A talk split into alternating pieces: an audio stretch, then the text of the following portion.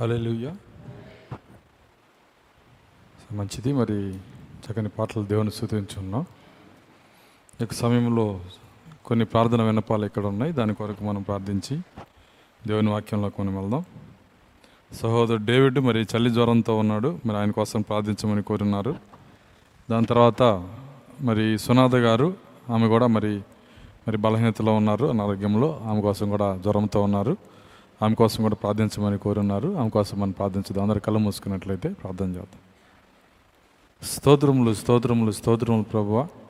కృపగలన తండ్రి మీ స్తోత్రాలు చెల్లిస్తున్నాం. తండ్రి యొక్క శనివారం నీ పాద సన్నిధిలో చేరి నీ పరిశుద్ధాత్మ కొరకు కనిపెట్టుకొని ప్రార్థించడానికి మీరు ఇచ్చిన సమయాన్ని బట్టి వందనాలు చెల్లిస్తున్నాం. ప్రభా ఇక్కడ ఉన్నటువంటి నాయన తండ్రి ప్రార్థన వినపాల మీ చేతులుగా అప్పగిస్తున్నాం. మీ కుమార్ డేవిడ్ని మీరు జ్ఞాపం చేసుకునండి. తనకున్నటువంటి జ్వరం నుంచి బలహీనత నుంచి విడుదల మీరు దయచేయండి. సంగముగా ప్రార్థించున్నాము నాయన. ఓ ప్రార్థిస్తున్న ప్రతి ప్రార్థన మీ సన్నిధిలో భద్రపరచండి. సమాధానమును దయచేయండి. నిజంగా ఈ సమయం ముందే నీ కుమారుని తాకమని ప్రార్థిస్తున్నా. విడుదల మీరు దయచేయమని ప్రార్థిస్తున్నా. దేవా సునాథ గారిని కూడా మీరు జ్ఞాపం చేసుకునండి. తను కూడా మీరు ముట్టండి ప్రభువా. ఈ సమయం ముందే తను మీరు తాకమని ప్రార్థిస్తున్నాం. ఎందుకంటే భూమిపైన ఇద్దరు ఏకీభవించినప్పుడు అది వారికి దొరకనని చెప్పిన దేవుడవు. సహాయం దయచేయండి. నిత్యముగా ప్రభు నీ కుమార్తెను మీరు ముట్టి సంపూర్ణ స్వస్థతను మీరు దయచేయండి. ఇంకెవరైతే బలహీనతలో అనారోగ్యంలో అవసరతలో ఉన్నారో తమ చేతిని పైకెత్తుచుండగా ప్రభు ఎతబడిన చేతి వెనకాలన్న ప్రతి అవసరతను మీరు తీర్చండి. ప్రతి అనారోగ్యమును మీరు గద్దించండి నాయన. సంపూర్ణ స్వస్థతను దయచేయండి. సంపూర్ణ ఆరోగ్యమును దయచేయండి. ప్రతి అవసరతను మహిమలోంచి తీర్చండి ప్రభువ. మా విన్నపములన్నీ మీ సన్నిధిలో భద్రపరిచి సమాధానం దయచేయమని యేసుక్రీస్తునాలు ప్రార్థించి అడుగుకొంచున్నాము. ఆమె సో అందరం లేచి నిలబడదాం.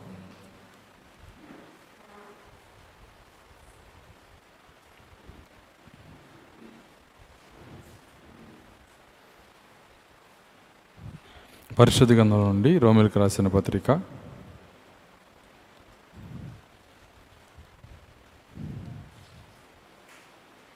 ఎనిమిదో అధ్యాయము ఒకటో వచ్చిన చదువుకుందాం.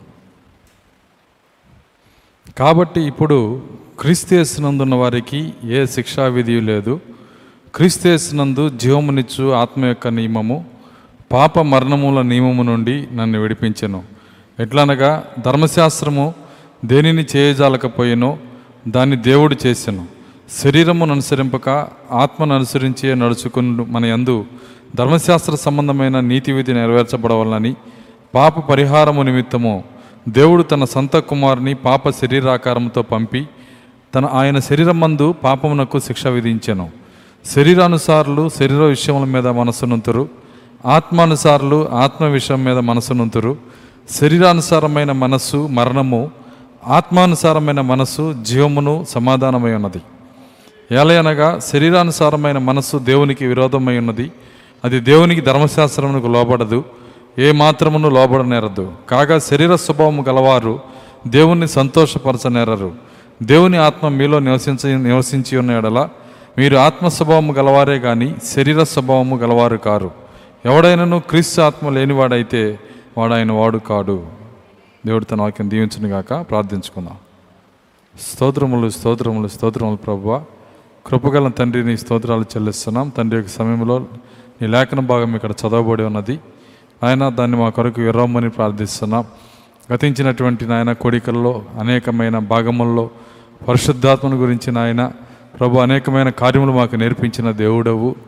ఈ సమయంలో మరికొంత భాగం మేము చుచుడు సహాయం దయచేయండి. మా ఆలోచనలు మా తలంపులు స్వాధీనపరచుకొనండి. వ్యర్థమైన తలంపులు మా నుంచి తీసివేయండి ప్రభువ. నీకు విరోధమైన ప్రతి తలంపు మా నుంచి తీసివేయండి.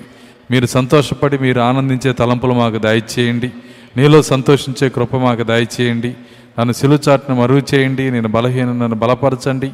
మీరే మాట్లాడి మీ నామానికి మహిమ తెచ్చుకోమని యేసుక్రీస్తునాలో ప్రార్థించాడు కొంచున్నాము ఆమె కూర్చున్నాం.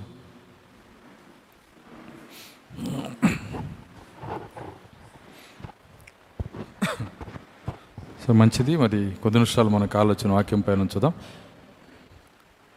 ఒక నలభై ఐదు నిమిషాలు దేవుని వాక్యాన్ని మనం చూద్దాం. చదవబడినటువంటి లేఖనంలో గడిచినటువంటి వారములు కొన్ని కార్యములు మనం చూసాము. మరి పరిశుద్ధాత్మ మరి ఆయన ఏ విధంగా మనకి మన హృదయాల్లో కుమ్మరిస్తున్నాడో ఆయన ఇచ్చినటువంటి పరిశుద్ధాత్మ ఏ విధంగా మనలో పనిచేస్తున్నాడో పరిశుద్ధాత్మ యొక్క నిజ గురిత ఏంటో అనేకమైన కార్యాలు మనం చూస్తూ ముందుకెళ్తా ఉన్నాం. ఎందుకంటే ప్రవక్త మరి పరిశుద్ధాత్మ అంటే ఏంటో అన్ని కోణాల్లో ఆయన మనకి వివరించాడు. ప్రతి ఒక్క కార్యంను ఆయన విడిచిపెట్టకుండా మరి ప్రతి ఒక్క విషయాన్ని మరి ప్రోప మరి పరిశుద్ధాత్మ గురించి మనతో ఆయన మాట్లాడాడు. మరి నిజంగా మరి ఆ పరిశుద్ధాత్మ మనలోనికి వచ్చినప్పుడు మనం ఎలా ఉంటాము? మన తలంపులు ఎలా మారిపోతాయి? మన ఆలోచనలు ఎలా మారిపోతాయి? మన ఉద్దేశాలు ఎలా మారిపోతాయి? అవన్నీ కూడా లేఖనము మరి వర్తమానము మనకు బోధిస్తూ ఉంది.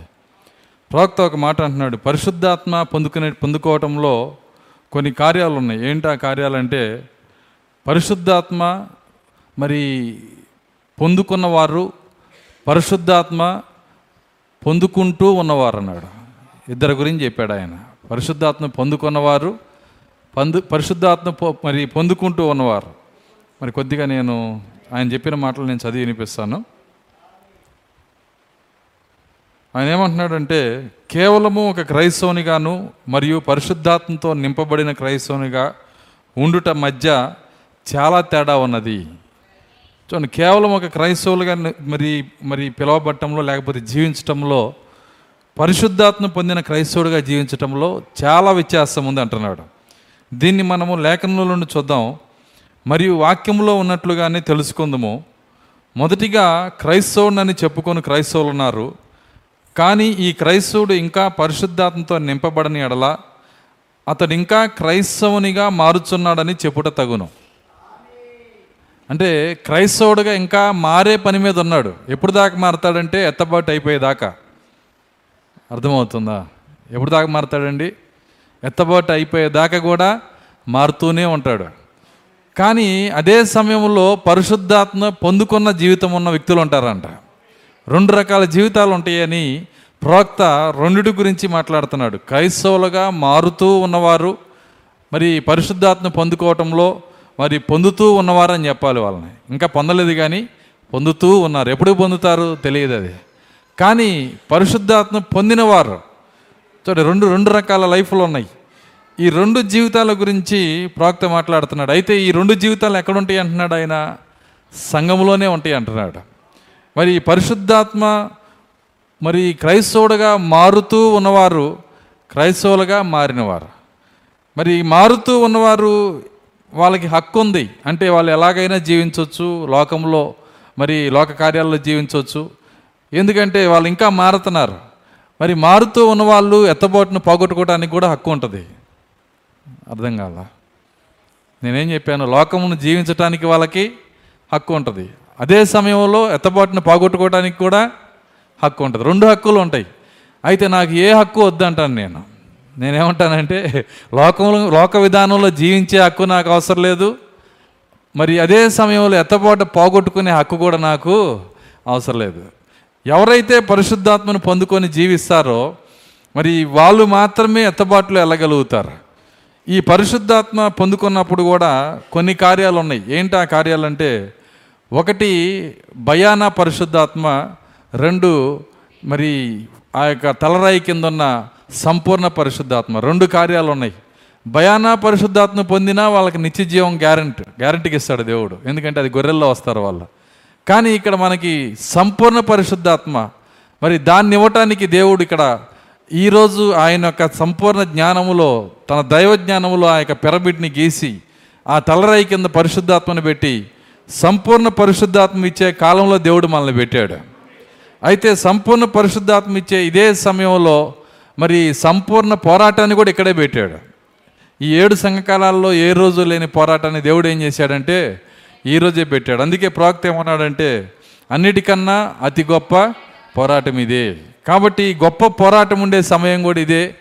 గొప్ప మరి పరిశుద్ధాత్మ ఇచ్చే సమయం కూడా ఇదే. అన్ని గొప్ప కార్యాలు జరిగే సమయం కూడా ఇదే. ఒక మానవుడు తన శరీరమును శరీర కార్యములు మింగివేసి మరి శరీరంలో ఉన్నటువంటి మరణాన్ని మింగివేసి నిత్యత్వంలో అడుగుపెట్టే కాలం కూడా ఇదే. కాబట్టి అట్లాంటి కాలంలో మనం జీవిస్తూ ఉన్నాం. అయితే ఆ కాలంలో జీవిస్తున్నప్పుడు దాన్ని గనక మనం గుర్తెరకపోతే మనం దానికి చెందినవారం కాదు. దాన్ని గుర్తెరిగి దాన్ని జాగ్రత్తగా పట్టుకుంటే మనం దానికి చెందిన వారమని గుర్తు అక్కడ. కాబట్టి మనం ఎలా ఉండాలో మనం ఏమై ఉండాలో అది మనమే నిర్ణయించుకోవాలి. ఎందుకంటే ప్రవక్త అన్నాడు మరి నువ్వేమై ఉండాలో నువ్వే నిర్ణయించుకోవాలన్నాడు ఆయన. ఎవరు నిన్ను నిర్ణయం చేయరు. నువ్వు ఎలా జీవించాలనుకుంటున్నావో మరి ఏ వైపుకి చెట్టు ఒరిగిద్దో ఆ వైపుకే పడిద్ది అన్నాడు ఆయన. అంటే నువ్వు లోకం వైపు ఒరిగితే లోకం వైపే పడతావు. దేవుని వైపు ఒరిగితే దేవుని వైపే పడతావు. ఎలా ఉండాలనుకుంటున్నావో నిర్ణయం నువ్వే తీసుకోవాలి. ఎందుకంటే నీ నిర్ణయానికే నీకు జీతం వస్తుంది కానీ ఇతరుల నిర్ణయానికి నీకు జీతం రాదు. కాబట్టి నిర్ణయం నీదే. నిర్ణయం నువ్వే చేయాలి. కాబట్టి ఈరోజు ఈ చివరి దినాల్లో సంపూర్ణ పరిశుద్ధాత్మను ఎందుకు ఇస్తున్నాడంటే సంపూర్ణ పోరాటం కూడా ఇక్కడ పెట్టాడు గనక. ఈ సంపూర్ణ పోరాటం దేవుడు ఇక్కడ పెట్టినప్పుడు దానికి ఆయన పెట్టిన పేరు ఏంటంటే అన్నిటికన్నా అతి గొప్ప పోరాటం ఇదే. మరి ఆరు సంఘకాలాల్లో ఆ మాట చెప్పలేదు ఆయన. లేకపోతే ఇంతకుముందు ఉన్నటువంటి మరి అక్కడ ఉన్నటువంటి ఆదాము దగ్గర నుంచి ఈ మాట చెప్పలేదు ఆయన? ఈరోజు మనం జీవిస్తున్నటువంటి ఈ దినాల గురించి ఏమన్నాడంటే అన్నిటికన్నా అతి గొప్ప పోరాటము ఇదే అంటున్నాడు. కాబట్టి ఇది భయంకరమైనటువంటి దినాలు. అయితే ఈ అతి గొప్ప పోరాటంలో జయించాలంటే సంపూర్ణ ఆత్మ మనకు కావాలి. సంపూర్ణ ఆత్మ మనకు కావాలంటే సంపూర్ణ విధేయత కావాలి. ఆయన ఏం కోరుతున్నాడంటే సంపూర్ణ విధేయత. దేవునికి అయిష్టమైన ఒక్క కార్యము కూడా మన మనసులో ఉండకూడదు. దేవునికి అయిష్టమైన ఒక్క ఆలోచన కూడా మన మనసులో ఉండకూడదు. దేవుడు బాధపడే ఒక్క కార్యము కూడా మనం మనం ప్రేమించకూడదు. దాని కొరకే దేవుడు ఎదురు చూస్తున్నాడు. మరి పనికిరాని కార్యాలు అసహ్యమైన కార్యాలు మరి లోక కార్యాలు అదే చెప్పాడు ఇందాక. ఏమన్నాడంటే ఇందాక మనం చదివిన మూలవాక్యంలో అక్కడ చూడండి శరీరానుసారులు ఐదో వచనం శరీరానుసారులు శరీర విషయముల మీద మనస్సునుంతురు. ఆత్మానుసారులు ఆత్మ విషయముల మీద మనస్సునుంతురు. మన మనసు ఎక్కడుందో మనం అదే అని చెబుతుంది బైబిల్లో. మన మనసు ఎక్కడుందో మనం కూడా అదే. నిజంగా మన మనసు ఎక్కడుంది? ఉదయం లేచిన దగ్గర నుంచి మన మనసు ఎక్కడుంది? ప్రతి గంట మన మనసు ఎక్కడుంది? మన ఆలోచన ఎక్కడుంది? సో ఎందుకంటే చాలా రకాల ఆలోచనలు చాలా రకాల తలంపులు దయ్యం ఈరోజు నీతో పంచుకోవడానికి అది ఎప్పుడు కూడా ఎదురు చూస్తూ ఉంటుంది. అనేకమైన తలంపులు. ఒకసారి ఒక పాస్టర్ వచ్చి వర్తమాన పాస్టరే ఆయన వచ్చి ఏమంటున్నాడంటే మరి ఈరోజు వరల్డ్ కప్ జరుగుతుంది కదా కొద్దిగా దాన్ని చూద్దాం అంటున్నాడు ఆయన. అంటే ఎక్కడుంది ఆయన మనస్సు? క్రికెట్ పైన. వర్తమాన సేవకుడిగా కూడా ఉండొచ్చు. లేకపోతే నువ్వు వర్తమానంలో ఎంతో సీనియర్ అయి ఉండొచ్చు. నీ మనసు దేవుని కార్యాలపైన ఉండాలని రూల్ ఏం లేదు. నువ్వు తప్పిపోవచ్చు. కానీ నువ్వు జయించాలి అంటే నీ మనసు ఎక్కడ ఉండాలంటే ఆత్మీయ కార్యాలపైనే. ఉదయం ఉదయం నుంచి రాత్రి వరకు మనం దేని గురించి ఆలోచిస్తున్నాం? మన సహోదరులతో దేని గురించి మాట్లాడుతున్నాం? మన మనము దేని గురించి తప్పిస్తున్నాం? మనం దేనిలో సంతోషిస్తున్నాం? ఈ కార్యాలన్నీ మనం ప్రశ్నించుకోవాలి. ప్రశ్నించుకున్నప్పుడు మనము దేవుల్లో ఆనందిస్తున్నట్లయితే మనలో పరిశుద్ధాత్మ ఉందని అర్థం. శరీర కార్యాల్లో మనం ఆనందిస్తుంటే మనలో దెయ్యం ఉందని అర్థం. మరి దెయ్యం ఉండి కూడా మరి మరి ఈ సంఘానికి వస్తారా అని ఒక ప్రశ్న రావచ్చు. ఖచ్చితంగా వస్తారు. దెయ్యం ఉన్నారు రావచ్చు మరి ఎన్ని దెయ్యాలు ఉన్నారు రావచ్చు. అది కాదు సమస్య. సంఘంకి రావటం గుర్తు కాదు మరి ప్రార్థన చేయటం గుర్తు కాదు లేకపోతే పాటలు పాడటం గుర్తు కాదు స్థుతించడం గుర్తు కాదు. అనేక దెయ్యాలు పట్టిన వాళ్ళు ప్రార్థన చేయటాన్ని నేను చూశాను. జస్ట్ మీరు కాకాని తోటకి వెళ్ళండి. దెయ్యాలు బట్టి ప్రార్థన చేసేవాళ్ళు ఎంతోమంది ఉన్నారు. డాన్స్ చేసి పాటలు పాడేవాళ్ళు ఉన్నారు. ఎవరు దెయ్యం పట్టిన వాళ్ళే అర్థమవుతుంది. ఇదేం దెయ్యం బట్టి డాన్స్ చేసి పాడుతున్నారు. సో చాలా ఆశ్చర్యంగా ఉంటుంది. కాబట్టి అవన్నీ కూడా గుర్తులు కాదు. నువ్వు పాటలు పాడేది నువ్వు నువ్వు స్థుతించేది నువ్వు ప్రార్థన చేసేది అది కాదు. ఫలములు అన్నాడు ఆయన. ఏది గుర్తు అన్నాడు ఆయన? ఫలము. చూడండి నీకు నీ యొక్క వర్తమానం చెప్పేది లేకపోతే నువ్వు కేకలేసేది అరిసేది ఎగిరి దూకేది బల్లలు గుద్దేది ఇదంతా గుర్తు కాదు. సో నాకు ఆయన నేను బలను బలను బగలగొట్టానండి బలగొడితే ఉపయోగం ఉంది అది పాపం అది ఇంకా. డయాస్ని కొడతాం. అది కాదు. నీలో నీ లోపల నుంచి ఫలము నీ క్రియలు ఎలా బయటకు వస్తున్నాయి? ఎందుకంటే దేవుడు మన క్రియల గురించి చూడమని చెప్తున్నాడు. ఈ గుర్తులు కాదు. ఇవన్నీ దెయ్యాలు కూడా చేస్తాయి. ఎగరటము గంతులు వేయటం కేకలు వేయటం పాటలు పాడటం ప్రార్థించటం. సో ఒక దెయ్యం అంటుంది. మరి మన చర్చిలోనే ఒక సహోదరునికి దెయ్యం పడితే మరి సహోదరులందరూ ప్రార్థన చేస్తున్నారు. ఆ దెయ్యం ఏమంటుందంటే మీరు గట్టిగా చేయండి ప్రార్థన చాలట్లేదు అంటుంది అర్థమవుతుందా? ఏం కావాలంట దానికి? ప్రార్థన. అదే ప్రార్థన చేస్తే భయపడాలి కదా ఇంకా చేయమని అడుగుతుంది ఏంటి? ప్రార్థన చేసుకోండి అని చెప్పినంత మాత్రాన వాళ్ళు పరిశుద్ధులని కాదు దెయ్యం కూడా చెబుతుంది అన్నమాట కాబట్టి ఇవన్నీ కాదు లైఫ్ గుర్తేంటి అసలు? నీ గుర్తేంటి నీలోంచి ఏ క్రియలు బయటకు వస్తున్నాయి? ఎలాంటి కార్యాలు బయటకు వస్తున్నాయి?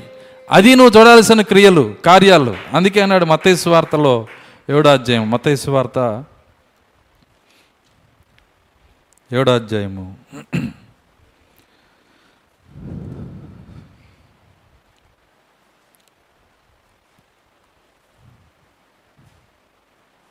ఏడు పదహారు నుంచి చూద్దాం వారి ఫలముల వలన మీరు వారిని తెలుసుకొందరు. ముండ్ల పొదల్లో ద్రాక్ష పండ్లైనను పల్లేరు చెట్లను అంజురపు పండ్లైన కొయ్దురా. అలాగుననే ప్ర- ప్రతి మంచి చెట్టు మంచి ఫలములు ఫలించును. పనికి మాలిన చెట్టు కాని ఫలములు ఫలించును. మంచి చెట్టు కాని ఫలములను ఫలింప నేరదు పనికి మాలిన చెట్టు మంచి ఫలములు ఫలింప నేరదు మంచి ఫలములు ఫలించని ప్రతి చెట్టు నరకబడి అగ్గిల్లో వేయబడును. కాబట్టి మీరు వారి ఫలముల వలన తెలుసుకుందురు. రెండోసారి చెప్తున్నాడు ఆయన. దేని బట్టి తెలుసుకుంటామంట? చూడండి ప్రార్థన బట్టి కాదు లేకపోతే వాక్యాన్ని బట్టి కాదు కేకల బట్టి కాదు అరుపులు గట్టి బట్టి కాదు. ఉదయం లెగిస్తే రాత్రి దాకా ఏ ఆలోచనలు బయటకు వస్తున్నాయి? ఏ క్రియలు బయటకు వస్తున్నాయి? ఇది మనం మనము పరీక్ష చేయాల్సిన కార్యం. ఈ కార్యాలను మనము ఇతరులని పరీక్ష చేయటమే కాదు మొదటగా మనల్ని మనం పరీక్ష చేసుకోవాలి? అసలు నాలో నుంచి ఏమొస్తున్నాయి? నాలో నుంచి ఎలాంటి క్రియలు బయటకు వస్తున్నాయి? నేను దేని గురించి ఆలోచన చేస్తున్నాను? ఉదయం లెగిస్తే నేను ఎలాంటి ఆలోచన కలిగి ఉన్నాను? నా ఫలములు ఎలా ఉన్నాయి? నా క్రియలు ఎలాగ ఉన్నాయని మనల్ని మనమే పరిశీలన చేసుకోవాలి. అయితే ఈ క్రియలను తీసుకొచ్చేది ఎవరంటే పరిశుద్ధాత్మ మాత్రమే. వస్తే పరిశుద్ధాత్మ వల్ల రావాలి లేకపోతే దయ్యం వల్ల రావాలి. రెండే రెండు కార్యాలు. దయ్యం ఏం చేస్తుందంటే శారీరక తలంపుల మీద తీసుకొని వెళ్ళిపోయింది శారీరక కార్యాల్లో తీసుకొని వెళ్ళిపోయింది దేవుడు ఏం చేస్తాడంటే ఆత్మీయ ఫలములు తీసుకొని వస్తాడు. మరి మనలో ఎవరున్నారు? నిజంగా పరిశుద్ధాత్మ మనలో ఉన్నాడా? మనల్ని మనం ప్రశ్నించుకున్నప్పుడు మరి ప్రాక్త ఏమంటున్నాడంటే ఇక్కడ ఈ యొక్క పదకొండవ పేజీలో కేవలము ఒక క్రైస్తవునిగాను మరియు పరిశుద్ధాత్మతో నింపబడిన క్రైస్తవునిగా ఉండటం మధ్య చాలా తేడా ఉన్నది. దీన్ని మనం లేఖనంలో నుండి చూద్దాం. మరియు వాక్యములో ఉన్నట్లుగానే తెలుసుకుందాము. మొదటిగా క్రైస్తవుడు అని చెప్పుకొను క్రైస్తవులు ఉన్నారు కానీ ఈ క్రైస్తవుడు ఇంకా పరిశుద్ధాత్మతో నింపబడని ఎడల అతడు ఇంకా క్రైస్తవునిగా మారుచున్నాడని చెప్పుట తగును. చూచారా? దాన్ని అతడు నమ్మినని ఒప్పుకుందాము. అందుకొరకు అతడు పనిచేయుచున్నాడు కానీ దేవుడు ఇంకా అతనికి ఈ ఆత్మను ఇవ్వలేదు. పని చేస్తున్నాడు. క్రైస్తవుడిగా ఉండటానికి పని చేస్తున్నాడు. క్రైస్తవ కార్యాలు చేస్తున్నాడు. ప్రతి ఆదివారం చర్చికి వెళ్తున్నారు. ప్రతి మరి బుధవారం చర్చికి వెళ్తున్నారు. పాటలు పాడుతున్నారు. క్రైస్తవుడిగా ఉండటానికి పని చేస్తున్నాడు కానీ ఇంకా దేవుడు అతనికి పరిశుద్ధాత్మని ఇవ్వలేదు. అలాంటి స్థితి ఉన్నది అంటున్నాడు. కాబట్టి దాన్ని మనం చాలా జాగ్రత్తగా పరిశీలన చేసుకోవాలి. మనం ఒక రైల్వే టికెట్ కొంటే స్టేషన్కి వెళ్ళేటప్పుడు పదిసార్లు తడిమి చూసుకుంటాం. ఎందుకని? టికెట్ ఉందా? లేదా? ఆ టికెట్ కంటే ఎన్ని రెట్లు విలువైంది పరిశుద్ధాత్మ? మరి దానికంటే మరి మనం ఎంతగా పరిశీలన చేసుకోవాలి? ఎంత జాగ్రత్తగా వెతుక్కోవాలి? నిజంగా పరిశుద్ధాత్మ ఉన్నదా నా లోపల? ఎందుకంటే ఆ ఆత్మే నిన్ను రూపాంతరపరిచేది. ఆ ఆత్మే నిన్ను లేవనెత్తేది. దాని పేరు ఆయన ఏమన్నాడంటే లేవనెత్తు శక్తి అన్నాడు ఆయన. మరి నిజంగా ఆత్మ మనలో ఉందో లేదో పరిశీలన చేసుకోవాలి. ఇరవై రూపాయలు పెట్టి ఒక ఊరికి వెళ్తాను టికెట్ కొంటే వంద సార్లు తడిమి చూసుకుంటాం. పరిశుద్ధాత్మ ఎంత? మరి మనం వెళ్ళేది ఒక ఊరికి కాదు. ఒకవేళ ఆ ప్రయాణం క్యాన్సిల్ అయితే ఒక ట్రైన్ కాకపోతే ఇంకో ట్రైన్ ఉంటుంది. లేదంటే ఈ రోజు వెళ్ళకపోతే ఇంకో రోజు వెళ్తాం. కానీ దాని గురించి మనం బాధపడాల్సిన అవసరం లేదు. కానీ దానికే అంత జాగ్రత్త తీసుకుంటాం. కానీ పరలోక ప్రయాణం ఈ ఈ ఈ ఈసారి నువ్వు కనుక ట్రైన్ ఎక్కకపోతే ఎత్తబోటని రైలు వచ్చింది అనుకోండి రాకడనే రైలు బండి వస్తుందని పాట ఉంది కదా నువ్వు కనుక ట్రైన్ ఎక్కకపోతే ఇది వాగితే ఇంకోటి ఉంది అనుకోవడానికి ఉందా? ఎందుకని? ఇక అవకాశమే లేదు మూయబడిద్ది ద్వారాలు మూయబడతాయి. చూడండి అలాంటి భయంకరమైనటువంటి పరిస్థితుల్లో మనం ఉన్నప్పుడు ఇంకెంత జాగ్రత్తగా ఎత్తుక్కోవాలి? ఎతకాల్సింది ఎవరిని? ఎవరి జేబు ఎతకాలి? మన జేబే మనం వెతుక్కోవాలి చూడండి ఎవరినో ఎతికినా ఉపయోగం లేదు. చూడండి వంద మందికి కన్ఫర్మ్ చేసినా నీకు టికెట్ లేకపోతే ఎక్కించరు. సరే నువ్వు వంద మందిని ఎతికావు. ఏ నీ దగ్గర టికెట్ ఉందా? ఉంది. నీ దగ్గర ఉందా? లేదు. నీ దగ్గర ఉందా? ఉంది. చూడండి వంద మంది దగ్గర నువ్వు నువ్వు చెకింగ్ చేసావు. నీ దగ్గర నువ్వు చూసుకోవాలా? మరి ఏమైంది? దాని తర్వాత ఉపయోగం లేదు. కాబట్టి ఎంతమంది దగ్గర ఎతికామనేది సమస్య కాదు కానీ అసలు నా దగ్గర ఉందా టికెట్ అనేది మళ్ళీ మనం పరిశీలన చేసుకోవాలి. ఆ పరిశుద్ధాత్మ మరి మనలోకి వచ్చినప్పుడు ఆయన ఏమంటున్నాడంటే ఎందుకనగా ఆ పరిశుద్ధాత్మ మనం పొందినప్పుడు ఒక కొత్త జీవితం మన లోపలికి వస్తుంది అంటున్నాడు ఆయన. అది ఎలాంటి జీవితం అంటే ప్రవక్త ఏమంటున్నాడంటే అది మనల్ని ప్రపంచంలో ఎంతో తేడా గలవారిగా చేయుచున్నది. ఏమన్నాడు ఆయన? పరిశుద్ధాత్మ మనలను ప్రపంచంలో ఎంతో తేడా కలిగిన వారిగా చేయించున్నది. ఇతరులకి మనము పిచ్చివారిగా కనపడతాం. లోకమును ప్రేమించేవారు మనల్ని ప్రేమించలేరు. లోకంతో నడిచేవారు మనల్ని ప్రేమించలేరు. చూడండి లోక కార్యాలను ప్రేమించేవారు మనల్ని ప్రేమించలేరు. అది మనల్ని వ్యత్యాసంగా చేస్తుంది. నీవు నీవు పైనుండి వచ్చి ఉన్నావు. నీవు తిరిగి జన్మించి ఉన్నావు. నీవు మరో రాజ్యపు పౌరునివి. పరిశుద్ధాత్మ నీ లోపల ఉంటే నీవు వచ్చింది ఎక్కడి నుంచి అంటే పైనుంచి అంటున్నాడు ఆయన. ఈ ప్రపంచంలో ఉన్న వాళ్ళందరూ రెండే రెండు స్థలాల నుంచి వచ్చారు. ఒకటి పైనుంచి అన్నా రావాలి లేకపోతే కింద నుంచి అన్నా రావాలి. కింద నుంచి వస్తే పాతాల ఆలోచనలు మన లోపల ఉంటాయి. పాతాల తలంపులు మన లోపల ఉంటాయి. కింద నుంచి వస్తే ఆ పాతాళం యొక్క స్వభావం మన లోపలికి వచ్చేస్తుంది. పైనుంచి వస్తే పరిశుద్ధాత్మ యొక్క తలంపులు మన లోపలికి వచ్చేస్తాయి. పరిశుద్ధాత్మ యొక్క స్వభావం మన లోపలికి వచ్చేస్తుంది. సో ఆయన రెండే రెండు స్థలాలు చెప్తున్నాడు ఆయన. దాన్ని యేసుక్రీస్తు కూడా మాట్లాడుతున్నాడు. యోహాన్ సువార్త ఎనిమిదో అధ్యాయము.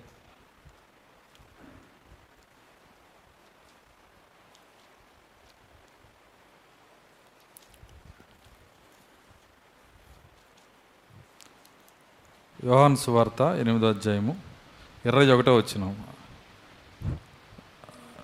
మరి మూడు నుంచి చదువుదాం. అందుకు యూదులు అందుకు యూత్ అప్పుడు ఆయన ఇరవై మూడు. ఇరవై మూడు. అప్పుడు ఆయన మీరు క్రింది వారు మీరు క్రింది వారు నేను పైనుండి వాడును. నేను పైనుండి వాడను. మీరు ఈ లోక సంబంధులు. మీరు ఈ లోక సంబంధులు. నేను ఈ లోక లోక సంబంధుడను కాను. చూడండి ఆయన ఏమంటున్నాడంటే మీరు క్రిందివారు. అంటే అక్కడ ఉన్న శాస్త్రులు పరిచయల గురించి ఆయన ఏమంటున్నాడంటే మీరు కిందివారు క్రిందివారు అంటే భూమి మీద వాళ్ళు కూడా కాదు. పాతాళం నుంచి వచ్చిన వాళ్ళు అని చెబుతున్నాడు. మీరు క్రిందివారు నేను భూమి మీద వ్యక్తిని కాదు నేను పైనుంచి వచ్చానంటున్నాడు ఆయన. చూడండి రెండు స్థలాల గురించి మాట్లాడుతున్నాడు. మీరు క్రిందివారు నేను పైనుండి వచ్చాను అంటున్నాడు. ఆ, మీరు ఈ లోక సంబంధులు నేను ఈ లోక సంబంధుడును కాను. కాను. సో ఆయన పరిశుద్ధాత్మ ఉన్నాడు గనక ఆయన ఏమన్నాడు నేను ఈ లోక సంబంధుని కాను. మీరు ఈ లోక సంబంధులు. కాగా మీరు మీ పాపంలో నుండి మీరు చనిపోదురని మీతో చెప్పి తిని. మీరు కింద నుంచి వచ్చారు కనుక స్కానింగ్ మిషన్ చెబుతుంది. మీరు కింద నుంచి వచ్చారు కాబట్టి మీరు మీ పాపంలోనే ఉండి చనిపోతారు. కాబట్టి ఎందుకు దాని కారణం ఏంటంటే వాళ్ళు కింద నుంచి వచ్చారు. కింద అంటే అర్థం ఏంటంటే పాతాళం నుంచి వచ్చారు. పాతాళం యొక్క స్వభావము పాతాళం యొక్క కార్యాలు ఈరోజు మీరు చూసినట్లయితే ఈ భూమి మీద ఉన్నటువంటి పాపము ఈ భూమి మీద ఉన్నటువంటి మరి భయంకరమైన విషయాలు ఇవన్నీ కూడా ఎందుకు ఈరోజు భూమి మీదకి వచ్చినాయి అని మీరు చూస్తే కేవలము పాతాళం నుంచి వచ్చిన ప్రజలు ఇక్కడ ఉన్నారు కనుక ఈరోజు లోకం ఈ విధంగా తయారైంది. అదే అందరూ పరిశుద్ధులై ఉంటే అందరూ పైనుంచి వచ్చిన వాళ్ళు ఉంటే అసలు పరలోకం ఇక్కడే తయారయ్యేది. దేవుని స్తోత్రం అలెలుయ్య సరే, మీకు ఇది అర్థం అవటానికి ఒక చిన్న కార్యం చెప్తాను. అమెరికా నుంచి అమెరికా అనే దేశము ఒకప్పుడు అది రెడ్ ఇండియన్స్ అంటే ఒక ఆటవిక తెగల చేతిలో ఉండేది కోయవాళ్ళ చేతిలో ఉండేది మన భాషలో. ఇంగ్లాండ్ నుంచి కొంతమంది ప్రజలు వాళ్ళు ఏం చేశారంటే ఆ అమెరికాలోకి వెళ్ళి అక్కడ వాళ్ళు పదమూడు కాలనీలు ఏర్పాటు చేసుకున్నారంట. కాలనీ కాలనీ అంటారు కదా పదమూడు కాలనీలు ఏర్పాటు చేసుకున్నారు. ఈ కోయల మధ్యలో వాళ్ళు కాలనీ ఏర్పాటు చేసుకుంటే ఆ కాలనీలో తిరిగితే ఎట్లా ఉందంటే అమెరి ఇంగ్లాండ్లో తిరిగినట్టు ఉంది. వింటున్నారా? ఇంగ్లాండ్లో తిరిగితే ఎలా ఉంటుందో ఈ అమె- ఈ యొక్క అమెరికాలో ఉన్న ఈ పదమూడు కాలనీలతో తిరిగితే అలాగే ఉంది. ఎందుకంటే వీళ్ళు ఎక్కడి నుంచి వచ్చారు? చెప్పండి. ఎక్కడి నుంచి వచ్చారండి? సరే మీకు ఇది అర్థమవటానికి చెప్తాను. మీరు ఆంధ్ర ఆంధ్రా నుంచి లేకపోతే ఇండియా నుంచి అమెరికా చాలామంది వెళ్ళారు.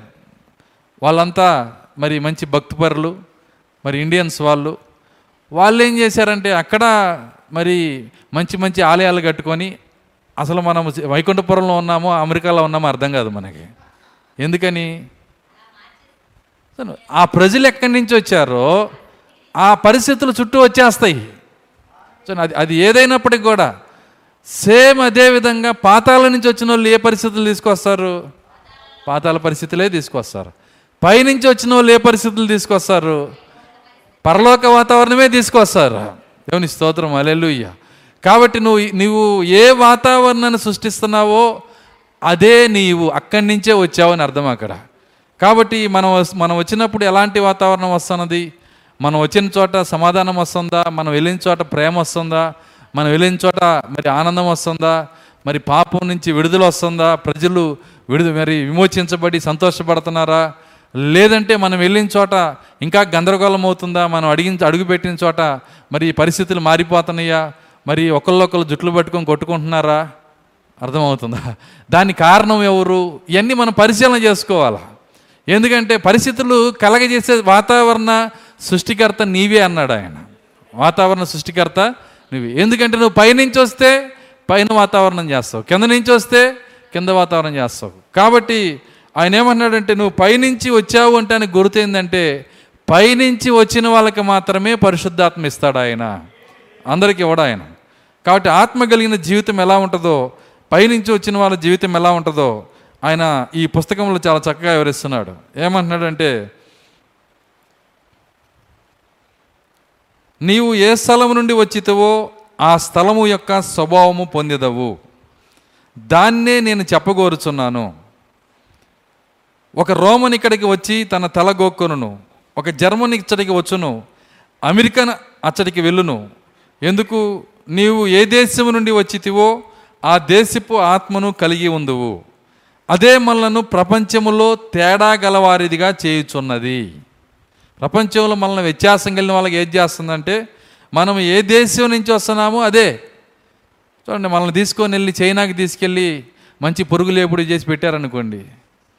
వింటున్నారా? వాళ్ళు వాళ్ళు వీడియోలు పెడుతున్నారు. బొద్దెంకులు పురుగులు మన చెద పురుగులు అన్నీ కేజీలు కేజీలు లెక్కన వాళ్ళు. మరి వాళ్ళకి హాట్ కేకుల్లా కొనుక్కొని తింటున్నారు. నువ్వు అక్కడికి వెళ్ళి నువ్వు దాన్ని తినలేవు. ఎందుకంటే నీ ఆత్మ ఏంటి? బెండకాయ దొండకాయ బీరకాయ ఇది తింటాం. అర్థమవుతుంది? నీ ఆత్మ అది. ఏ దేశం నుంచి వెళ్తావో? నీ ఆత్మ అది. చైనా ఓడి తీసుకొచ్చి బెండకాయ దొండకాయ పెట్టి తీసిరేస్తాడు వాడు. నీ దగ్గర కుక్క లేదా అంటాడు. అర్థమవుతుంది? ఎందుకంటే దాన్ని కోసుకొని తింటాడు వాడి స్పిరిట్ అది. ఏ దేశం నుంచి వస్తున్నావో ఆ ఆత్మ మనం పొందుకుంటాం. అయితే మనము చైనా వాళ్ళము కాదు మనం అమెరికా వాళ్ళం కాదు ఈ భూమి మీద ఉన్న ఏ దేశం వాళ్ళం కాదు. మనము పైనుంచి వచ్చాము అంటున్నాడు ఆయన. దేవుని స్తోత్రం వలెలుయ్య వస్తే అప్పుడు కొన్ని గుర్తులు ఉంటాయి. చైనా వాడేమో కుక్కలు పురుగులు తింటున్నాడు అమెరికా వాడు బెండకాయ దొండకాయ తింటున్నాడు సారీ ఆ యొక్క ఇండియా వాడు అమెరికా వాడు బర్గర్లు గిరగలు తింటున్నాడు. అదేవిధంగా మనము పైనుంచి వస్తే మనకు కూడా కొన్ని గుర్తులు ఉన్నాయి. ఏంటి ఆ గుర్తులు? అదే అంటున్నాడు. నీవు మరో రాజ్యపు పౌర్ణివి దాన్ని నీవు నమ్ముచున్నావా? జనులు ఆమెనని చెప్పిరి. పరిశుద్ధాత్మ అందుకే ఉన్నది. దేవుని రాజ్య పౌరునిగా నిన్ను చేయును. తర్వాత నీవు దేవుని రాజ్యం యొక్క పౌరునివైనచో నీవు ప్రవర్తించినట్లుగా అది చేయును. నీవెట్లు ప్రవర్తించినట్లుగా అది చేయును అని ప్రశ్నేశాడు. నువ్వు ఆ పరిశుద్ధాత్మను పొందుకొని దేవుని రాజ్య పౌరునివైతే నిన్నెట్లు ప్రవర్తించినట్లు అది చేయను. దేవుడు తన రాజ్యములో ఎట్లుండునో అలాగే నిన్నుంచును. దేవుడు ఆయన రాజ్యములో ఎట్లుండునో అలాగే నిన్నుంచును. ఆయన రాజ్యంలో జీవితమే ఇక్కడ కూడా వస్తుంది అంటున్నాడు ఆయన. ఆ కారణాన్ని బట్టే మనం పరలోకానికి వెళ్ళేది ఏమీ లేదండి. పరలోకం ఎక్కి వెళ్తాను నేను. పరలోకానికి మెట్లు ఎక్కి వెళ్తాను పరలోకానికి వెళ్తాను ఎగిరి వెళ్తాను ఏమీ లేదు. పరలోకంగా మారకుండా పరలోకంగా ఎక్కిపోయేది ఏమీ లేదు అక్కడ. మొదట నువ్వు పరలోక రాజ్యంగా మారాలి. పరలోక రాజ్యం ఎలా ఉంటుందో నిన్ను చూస్తే అలా ఉండాలి. అప్పుడే నువ్వు పరలోక రాజ్యంకి వెళ్ళగలిగేది. ఖచ్చితంగా పరలోక రాజ్యం ఇలాగే ఉంటుంది ఈ వ్యక్తిలాగే ఉంటుంది ఇతని హృదయం లాగే ఉంటుంది లేకపోతే ఈమె హృదయం లాగే ఉంటుంది. పరలోక రాజ్యంలో జీవితం ఇలాగే ఉంటుంది అని ఎవరైతే బయటికి దాన్ని చూపించగలుగుతారో వారే ఎత్తబాటులో వెళ్తారు. ఇక మిగిలిన వాళ్ళకి అవకాశమే లేదండి. అవకాశమే లేదు. కాబట్టి మరి అట్లాంటి క్లియర్ కట్గా ప్రవక్త మరి మనతో మాట్లాడుతున్నప్పుడు మనం అలాగ ఉన్నామా లేదా అని పరిశీలన చేసుకోవాల్సిన అవసరం మనకు ఉంది ఆయన అంటున్నాడు తర్వాత నీవు దేవుని రాజ్య పౌరునివైనచో నీవెట్లు ప్రవర్తించు ప్రవర్తించినట్లుగా నీవెట్లు ప్రవర్తించిన ప్రవర్తించుననగా దేవుడు తన రాజ్యములో ఎట్లుండునో అలాగే నిన్ను నించును దేవుడు తన రాజ్యములో ఏమి చేయను? దేవుడు తన రాజ్యంలో ఎట్లుండునో నిన్ను అలాగే ఉంచుతాడు అన్నాడు సరే ఎలా ఉంచుతాడు? అని అడిగాడు ఆయనే. దాన్ని చెబుతున్నాడు అది పరిశుద్ధత అన్నాడు. మొదటి కార్యం ఏంటంటే పరిశుద్ధత. పరలోకంలో ఉండేది ఏంటి? పరిశుద్ధత. ఆలోచనలో పరిశుద్ధత. మాటల్లో పరిశుద్ధత. మనసులో పరిశుద్ధత. ప్రతి దానిలో పరిశుద్ధత. మన దేవుడు అన్నిటికన్నా ముందు ఆయన పరిశుద్ధుడు. దేవుని స్తోత్రం. అలెలుయ్య అందుకే ఆ దేవదూతలు ఏమని సృష్టిస్తా ఏమని సృష్టిస్తున్నాయి తెలుసా? సైన్యములకు అధిపతి అయిన యహోవా పరిశుద్ధుడు పరిశుద్ధుడు పరిశుద్ధుడు. ఆయన పరిశుద్ధుడు. ఆయన ఎంత పరిశుద్ధుడు అంటే ఆయన ఆయన ఒక్క క్షణము మీ మధ్యకి వచ్చానా బూడిదైపోతారన్నాడు ఆయన. అంత పరిశుద్ధుడు ఆయన. కానీ ఒక జై ఒక దేశంలోకి వస్తేనే బూడిదైపోయే బ్రతుకులు మనయి కానీ దేవుని మహాకృప మనల్ని బాగు చేసి పరలోక రాజ్యంగానే మార్చి ఆయన పరిశుద్ధాత్మ మన హృదయంలో దించి నడుస్తున్న పరలోక రాజ్యాలుగా దేవుడు చేస్తున్నాడు ఈరోజు. ఎంత కృప ఇచ్చాడు ఆయన. ఈ సమయాన్ని పోగొట్టుకోకూడదు. ఇలాంటి కృపను పోగొట్టుకోకూడదు.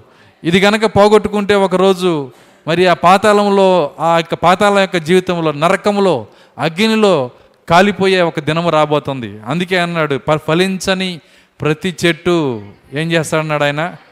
అగ్నిలో వేయబడిన అగ్నిలో వేయబడిన అంటే అదేదో పొయ్యిలో వేసిన కట్టెలాగా ఉండదండి. సో ఒక వ్యక్తి అగ్నిలో పడతామంటే అది భయంకరమైన స్థితి. భయంకరమైన ఆ- ఆ యొక్క స్థితి ఒక మనిషికి రాకూడదని ఒక ఆత్మకి రాకూడదని దేవుడు సింహాసనం విడిచిపెట్టి కిందకు వచ్చాడంట. ఎంత ఎంత ఎంత కృప చూడండి. సర్వోన్నతుడు సర్వశక్తి గల దేవుడు అసలు ఆయన సింహాసనం వదిలిపెట్టి కిందకి రావాల్సిన అవసరమే లేదు. అది మన కోసం. చూడండి మట్టి పురుగుల కోసం. ఎందుకు పనికిరాని వాళ్ళ కోసం. అయితే ఆయన ఎందుకు వచ్చాడంటే ఆ అగ్నిలో ఆత్మ కాలటం అనేది అన్నిటికన్నా భయంకరమైన స్థితి కనుక దేవుడు అక్కడి నుంచి కిందకి దిగొచ్చాడు ఆయన.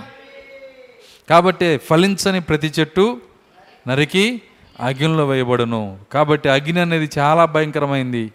మరి దాని యొక్క సెగ కింద ఉన్నారు ఈరోజు పాతాళంలో. పాతాళం అంటే నరకం యొక్క సెగ అంతే. ఒకరోజు ఏమవుతారంటే సెగలోంచి తీసి అగ్నిలోకే వెళ్తారు.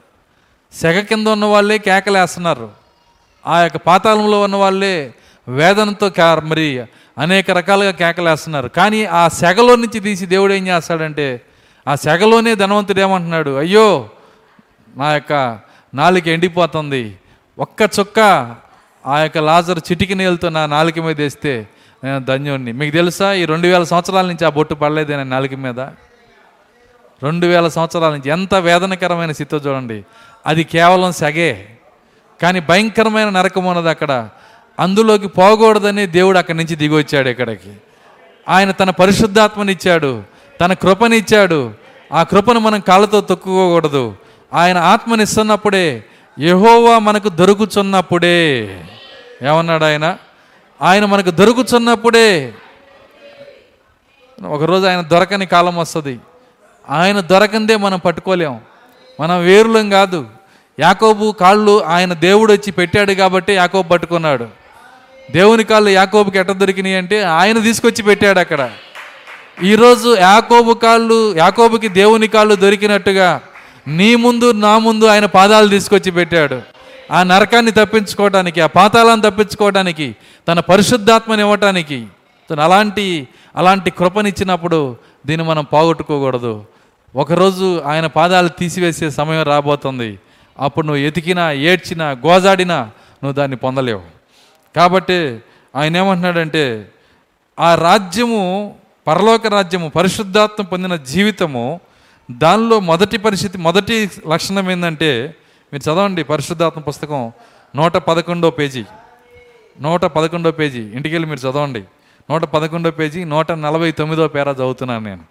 ఆయన ఏమన్నాడంటే ఆ రాజ్యము ఆ ఆత్మ పొందిన వ్యక్తి ఎలా ఉంటాడంటే మొదట అది పరిశుద్ధత అన్నాడు ఆయన. ఇందాక నేను చెప్పాను కాయలు బట్టి చెప్పండి అని. ఫలాలను బట్టి మనము చెప్పాలా? మొదట ఆ వ్యక్తిలో నుంచి వచ్చేది ఏంటంటే పరిశుద్ధత. పరిశుద్ధ కార్యాలు పరిశుద్ధ క్రియలు. చూడండి పరిశుద్ధతకి ప్రాముఖ్యత. వారి జీవితంలో పరిశుద్ధతకి మొదటి స్థానం ఇస్తారు. అపవిత్ర కార్యాలు పక్కన పెట్టేస్తారు అసహించుకుంటారు. జీవము కలిగిన వ్యక్తి ఆత్మ కలిగిన వ్యక్తి పాతాల కార్యములు అసహించుకుంటాడు. సో ఎప్పుడైతే నువ్వు పాతాల కార్యాలను అసహించుకుంటావో అప్పుడే నేను చెప్పగలను నీ లోపల పరిశుద్ధాత్మ ఉంది అని అక్కడ. గుర్తది. నువ్వు పాతాల కార్యాలను ప్రేమిస్తున్నట్లయితే మరి ఇంకా నీ ఆత్మ గురించి నేను దిగులు పడి ప్రార్థన చేయాలి. ఎందుకంటే ఇంకా నువ్వు పాతాల క్రియల్లోని పాతాల లోకంలోనే ఉన్నావని. ఆయన ఏమన్నాడంటే మొదట అది పరిశుద్ధత. రెండు అది నీతి. రెండో కార్యం ఏంటంటే నీతి. మూడు పవిత్రమగు ఆలోచన. మూడోది ఏమన్నాడు ఆయన? పవిత్రమగు ఆలోచన. ఇంటికెళ్ళి మీరు చదవండి నేను చెప్పిన పేర. ఆయన ఏమన్నాడంటే మొదట అది పరిశుద్ధత. సో ఆయన ఆయన అందుకే నిరంతరము కాల్చుచున్న దేవునితో ఎవరు ఉండగలుగుతారు అని రాశాడు ఆయన. అనుక్షణము కాలుస్తాడు. ఆయన ఆయనే దహించు అగ్ని. దహించు అగ్నితో ఎవరు ఎవరు పడగలరు? మీకు తెలుసా? దెయ్యాలకి మీరు పెట్రోల్ పోసి తగలబెట్టిన బాధపడవని. ఎందుకని? వాడి శరీరం లేదు. శరీరం లేని వాటికి ఎట్ట బాధ పెడతారు మీరు? వింటున్నారా? మీరు బాధ పెట్టే అవకాశమే లేదు. నువ్వు దాన్ని ఏ రకంగానూ దయ్యాన్ని నువ్వు ఏమీ చేయలేవు. దానికి శరీరం లేదు కనుక కానీ దయ్యమును కాల్చగలిగిన శక్తి దేవుని దగ్గర ఉంది. చాలా దయ్యాలు నన్ను కాల్చొద్దని పారిపోయినాయి. ఎక్కడుంది అగ్ని అంటే ఇక్కడే ఉంది. ఆయన దహించు అగ్ని. ఎలాంటి అగ్ని అంటే బూడిద చేసేస్తాడు ఆయన. ఒకరోజు ఈ ఆత్మల్ని కూడా ఆయన ఏం చేస్తాడంటే బూడిద చేస్తాడు. కాబట్టి అలాంటి దహించు అగ్ని పరిశుద్ధుడైన దేవుడు పవిత్రుడైన దేవుడు ఆయనతో నిరంతరం మనం సహవాసం చేయాలంటే మనం ఎలా ఉండాలి? ఆయన లిస్ట్ ఇచ్చాడు అక్కడ కూడా అధ్యాయంలో. నీ నోటితో ఏం మాట్లాడాలి నువ్వు ఏం వినాలి ఏది ఏది నువ్వు ఆలోచించాలి అని లిస్ట్ ఇచ్చాడు ఆయన. కాబట్టి నువ్వు నిరంతరం మనము ఆ పరిశుద్ధాత్మ జీవితం మన లోపల ఉందా? ఆత్మ కలిగిన లైఫ్ ఉందా? ఎందుకంటే ఇది ఎవరి కోసమో కాదు ఎవరి కోసమో జీవించేది కాదు ఇది ఎవరికో చూపించేది కాదు. ఒక ఇల్లు కట్టి మా ఇల్లు ఎట్టుందని చూపించేది కాదు ఇది. ఎందుకంటే నువ్వు చూపించినా చూపించకపోయినా దేవుని దగ్గర తీర్పు అనేది ఒకటి ఉంది అక్కడ. మన బ్రతుకు ఎవరికో చూపించడానికి కాదు ఇది. మనం ప్రభు కొరకు మనం ఇక్కడ జీవించాలి. మనం చనిపోయిన ప్రభు కొరకే బ్రతికిన ప్రభు కొరకే. దేవుని స్తోత్రం అలెలుయ్య కాబట్టి ఆయన అంటున్నాడు అది పరిశుద్ధత. మొట్టమొదట అది పరిశుద్ధత. రెండు అది నీతి అంటున్నాడు. రెండవది కార్యం ఏంటంటే నీతి. మూడు పవిత్రమగు ఆలోచన. పవిత్రమగు ఆలోచన. నీ ఆలోచన మొట్టమొదట నీ ఆలోచనే పవిత్రంగా ఉండాలంట. పవిత్రమైన మాటలు మనం చెప్పొచ్చు కానీ ఆలోచనలు అపవిత్రంగా ఉంటాయి కొంతమందికి. ఆలోచన కూడా మార్చాలంటున్నాడు ఆయన. వారు ఎల్లప్పుడూ తమ హృదయ ఆలోచనల్లో తప్పిపోదురు అని రాసింది బైబిల్లో. ఎక్కడ తప్పిపోతారంట? హృదయ ఆలోచనలో. నోటి మాటతో కాదు అసలు హృదయ ఆలోచనలోనే నీ నీ యొక్క ఉద్దేశం ఎక్కడ ప్రారంభమైందంటే ఆలోచన దగ్గరే. అయితే ఈ ఆలోచన మార్చే శక్తి ఎవరిస్తారంటే పరిశుద్ధాత్మ మాత్రమే. ఆలోచన హృదయం నుంచి మొదలైద్ది. అది మొదలయ్యే స్థలంలోనే ఆయన వచ్చి కూర్చుంటాడు. ఎంత కృప. ఆలోచన మధ్యలో వచ్చి నాకు మధ్యలో చేసేది ఏం లేదు అక్కడ. ఆ ఆలోచన ఎక్కడి నుంచి మొదలైద్దంటే హృదయం నుంచి. కాబట్టి హృదయం నుంచి మొదలైన ఆలోచనని ఆయన హృదయంలో కూర్చొని పవిత్రమైన ఆలోచనలు ఇచ్చేటట్లుగా చేసే విధముగా మనకి శక్తినిస్తాడు ఆయన. కాబట్టి ఆ పరిశుద్ధాత్మ నీలో ఉంటే మూడవ గుర్తు ఏంటంటే పవిత్రమగు ఆలోచన. నాలుగో కార్యం ఏంటంటే పవిత్ర మనస్సు అన్నాడు ఆయన. అసలు ఆలోచన పవిత్రంగా రావాలంటే మొట్టమొదటి ఏముండాలి? పవిత్ర మనసు ఉండాలి. మనస్సు బావి అయితే ఆలోచన నీళ్ళు అనమాట ముందు అసలు ఆ నీళ్ళు ఎక్కడి నుంచి వస్తాయి? బావి బావి కరెక్ట్ బావి మంచిదైతే నీళ్ళు మంచియే.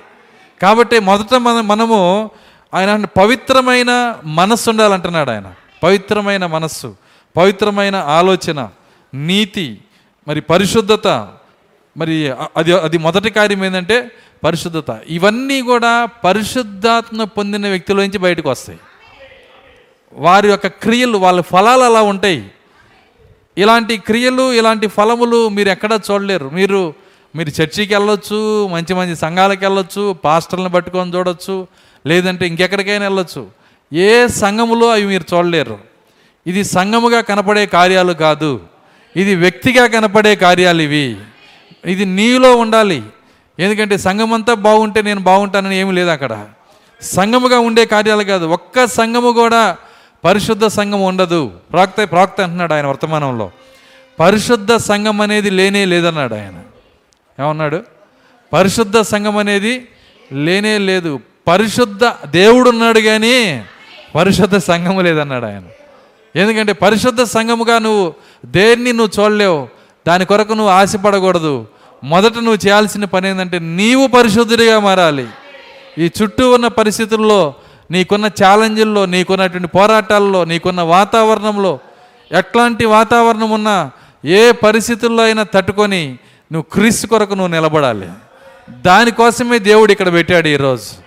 సో ఆయన ఆయన ఎంత ఛాలెంజ్ అంటే ఆయనకి ఈ పరిస్థితులు ఎంత చెడిపోయినా నా వధువు చెడిపోదు అంటున్నాడు ఆయన. పరిస్థితులు ఎంత చెడిపోయినా నా వధువు చెడిపోదు. నా వధువు నా క్రియలను జీవిస్తుంది. ఆమె నిలబడుతుంది.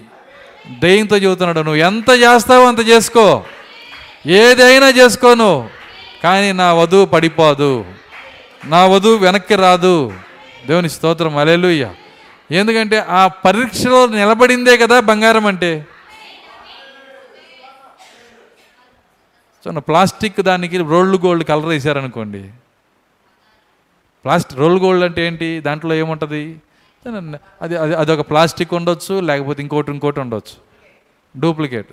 దాన్ని తీసుకొని వెళ్ళి ఒకటే పరీక్ష. దాన్ని దాన్ని తీసుకొని వెళ్ళి పరీక్షకి ఇవ్వండి. పరీక్ష. దాని పేరే పరీక్ష.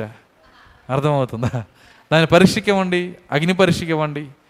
నా రోల్ గోల్డ్ అందులో ఏం కంపు కొడతా ఉంటుంది. కమురు వాసన ఎక్కడి నుంచి వస్తుందని ముఖం మోసుకుంటావు.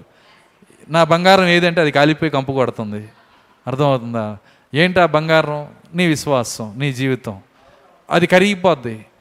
కాబట్టి దేవుడు ఆయన వధువు లోపల తన పరిశుద్ధాత్మను పెట్టాడు గనక ఆయన పరిశుద్ధాత్మ కలిగినటువంటి వధువు అగ్నిలో వేసినా ఏమీ కదా నేను తెలుసు. ప్రపంచం పుట్టినాక ఈ రోజున్నంత శోధన సమయాలు ఇంతవరకు లేనే లేవు. కానీ ఈ సమయముల గుండా వెళ్ళటానికి దేవుడు మనకు అనుమతి ఇచ్చాడు ఎందుకు ఇచ్చాడంటే ఇక్కడ ఆమె జయించగలదు కాబట్టి. వధువు నిలబడగలదు కాబట్టి. కాబట్టి ఆ వధువు నిలబడి ఆమె జయించి తన క్రియలు తన తన యొక్క తన యొక్క ఆత్మక్రియలు సంఘంలో వెదజల్లి ఒక సాక్ష్యాన్ని తీసుకొని వస్తుంది ఆమె. కాబట్టి ఆ సాక్ష్యాన్ని తీసుకొని రావటానికే దేవుడు ఆమెను ఇక్కడ పెట్టాడు. అయితే అది సంఘముగా కాదు అది అందరూ కాదు వ్యక్తిగత వ్యక్తులు ఉన్నారు. నేను ఆ వ్యక్తిని నేను నమ్ముతున్నాను. నీ వ్యక్తిగతంగా నువ్వు నమ్మాలి. అది భార్య అయితే భర్త కాకపోవచ్చు భర్త అయితే భార్య కాకపోవచ్చు వాళ్ళిద్దరు అయితే పిల్లలు కాకపోవచ్చు పిల్లలైతే తల్లిదండ్రులు కాకపోవచ్చు. ఎవరు అవును ఎవరు కాదనేది మనకు అనవసరం. వ్యక్తిగతంగా నువ్వు అవునా కాదా అనేది నువ్వు చూసుకోవాలి. దేవుని స్తోత్రం అలెలుయ్య కాబట్టి ఈ గుర్తులన్నీ ప్రవక్త మాట్లాడుతున్నాడు. ఆ పరిశుద్ధాత్మ నీ జీవితంలో కనుక ఉంటే ఈ ఈ యొక్క ఫలములు ఆయన తీసుకొని వస్తాడు. మనం పైనుంచి గనక వస్తే మన స్వభావం వేరు మన దేశం వేరు మన అలవాట్లు వేరు మన ఆలోచన వేరు. అసలు మన ఆలోచనే వేరు పవిత్రమగ ఆలోచన. మన మనస్సే వేరు పవిత్రమగు మనస్సు. మన యొక్క స్వభావమే వేరు పరిశుద్ధత. ఇవన్నీ కూడా ఎక్కడి నుంచి వచ్చినాయి అంటే మనము వచ్చిన దేశం నుంచి. ఎక్కడి నుంచి వచ్చినాయి అండి? ఎవరైనా ఇక్కడికి వచ్చి కప్పలు కాల్చుకుంటారే ఈడు ఎక్కడి నుంచి వచ్చాడు రా అంటాం మనం. ఎందుకంటే వాడు వచ్చిన దేశం అలవాట్లయి వింటున్నారా? ఇక్కడ ఈ భూమి మీద పాపంలో జీవిస్తా ఈ భూమి మీద అపవిత్రమైన జీవితం జీవిస్తుంటే వాడిని నువ్వు ఎక్కడి నుంచి వచ్చాడు అని ప్రశ్న వేయాలి మొట్టమొదట.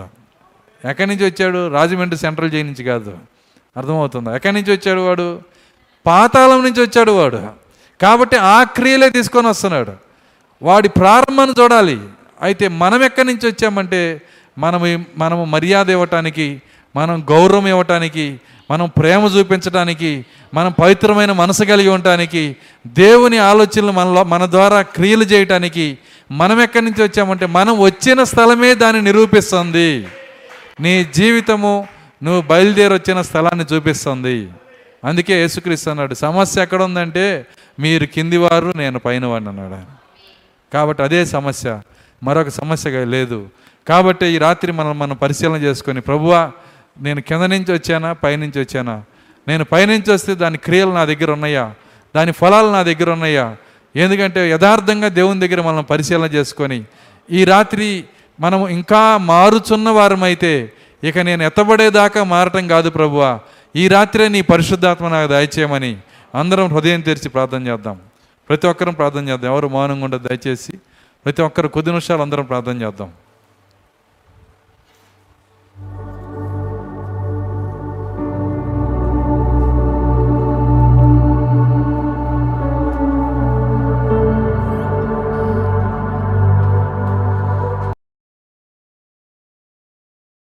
మేము అందరం వ్యక్తిగతంగా ప్రార్థించుదాం.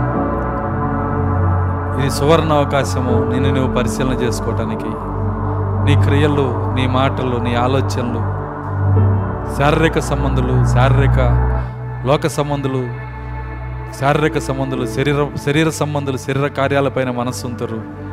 ఆత్మ సంబంధులు ఆత్మ కార్యాల మీద లేఖనం సెలవిస్తుంది. మనం ఉదయం నుంచి రాత్రి వరకు పండుకునే వరకు మన ఆలోచనలు మన తలంపులేంటి? మన యొక్క క్రియలేంటి మన ఫలములేంటి? నిజంగా నేను ఆత్మను పొంది ఉన్నానా? నాకు ఎత్తబాటు కొరకు టికెట్ ఉందా నా దగ్గర? నేను మోసపోతానా? నేను నిలబడతానా? నేను నువ్వు పరిశీలన చేసుకునే సమయం ఇది.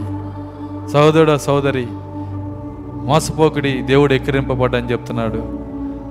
ఇక్కడ ఎవరు ఎవరిని మోసం చేయలేరు. నీ అంతటి నిన్ను నీవు మోసం చేసుకోవటం తప్పితే వేరొక కార్యం లేనే లేదు. సహోదరుడా ఈ రాత్రి దేవుణ్ణి అడుగు నీ హృదయం తెరిచి దేవుణ్ణి అడుగు. ప్రభు కృప చూపించిన ఆయన కృప చూపించిన నా ఆత్మ పైన. నేను ఎక్కడి నుంచి వచ్చాను? నా స్థలం ఏంటి? నా అంతరంగంలో ఏముంది? నా క్రియలు నాకు బయలుపరచండి. నా స్వభావం నాకు బయలుపరచండి. నన్ను సరిచేయండి ప్రభువ. ఈ చిన్న మందును సరిచేయండి నాయన. వాగ్దానం చేసిన పరిశుద్ధాత్మతో మీరు నింపండి ప్రభువ. దేవానికి స్తోత్రములు స్తోత్రములు స్తోత్రములు. హాలెలూయ హాలెలూయ హాలెలూయ హాలెలూయ స్తోత్రము నాయన. ఒక అరగంట సమయం అందరము వ్యక్తిగతంగా. ఎవరు మౌనంగా ఉండొద్దు? ఎవరు మౌనంగా ఉండొద్దు? అందరం హృదయం తెరిచి అందరం నోరు తెరిచి కొద్ది నిమిషాలు దేవుని శుతించుదాం hallelujah hallelujah hallelujah hallelujah hallelujah స్తోత్రం స్తోత్రం స్తోత్రం స్తోత్రం స్తోత్రం స్తోత్రం స్తోత్రములు ప్రభువా. కృపగల తండ్రి నీ స్తోత్రాలు నాయన. ఈ రాత్రి మీ ఆత్మను మాకు దయచేయండి. నీ పరిశుద్ధాత్మను మాకు దయచేయండి. నీ కృప చూపించండి ప్రభు యహోవా దొరుకు సమయం అందే మీరు ఆయన ఎతకమని చెప్పిన దేవుడు. మీరు- మీరు మాకు దొరుకుతున్నారు నాయన. పాతాల క్రియలు మా నుంచి తీసివేయండి. పాతాల ఆలోచనలు మా నుంచి తీసివేయండి. మమ్మల్ని శుద్ధీకరించండి. ఓ ఎందుకంటే మేము మా ప్రారంభం పైన ఉన్నదని నమ్ముతున్నాము నాయన. స్తోత్రం స్తోత్రం స్తోత్రం. హాలెలూయ హాలెలూయ హాలెలూయ కొద్ది నిమిషాలు ప్రార్థించుదాం. ఒక అరగంట సమయము.